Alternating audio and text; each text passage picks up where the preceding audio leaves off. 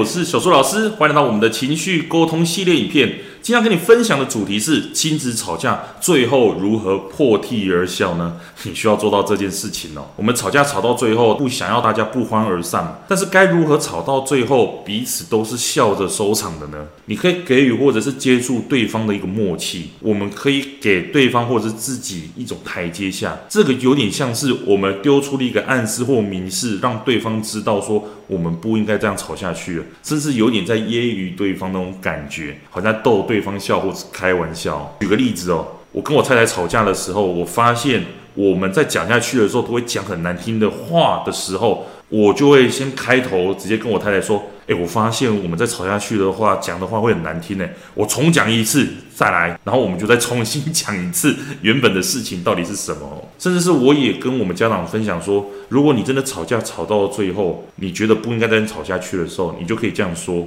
我都一直说你为什么要生气，为什么要不开心，结果我自己好像也是在生气。诶。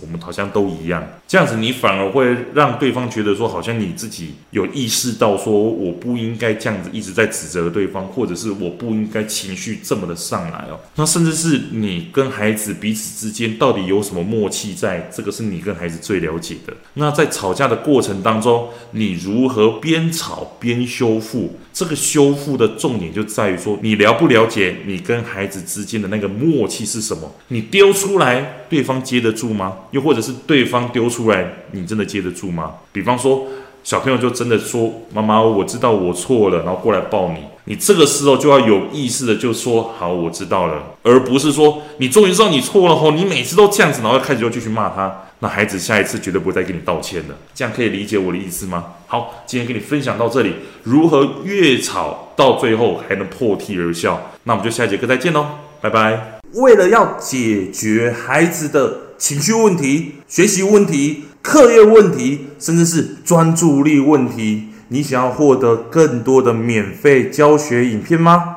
欢迎加入到我们的 LINE 大小树教育学院里面，搜寻 LINE ID 小老鼠。九七九 dxwrf，我们会给你更多详细的影片内容。加入后，点选我们的课程资讯，还会给你完整的购课链接，让你完整的解决孩子的学习状况哦。那现在购买我们的课程，我们还赠送专属小树老师的私赖群组，让你有任何的问题都可以在里面问到饱，问到爽。而且还不限时间哦，那我们就课堂上见吧。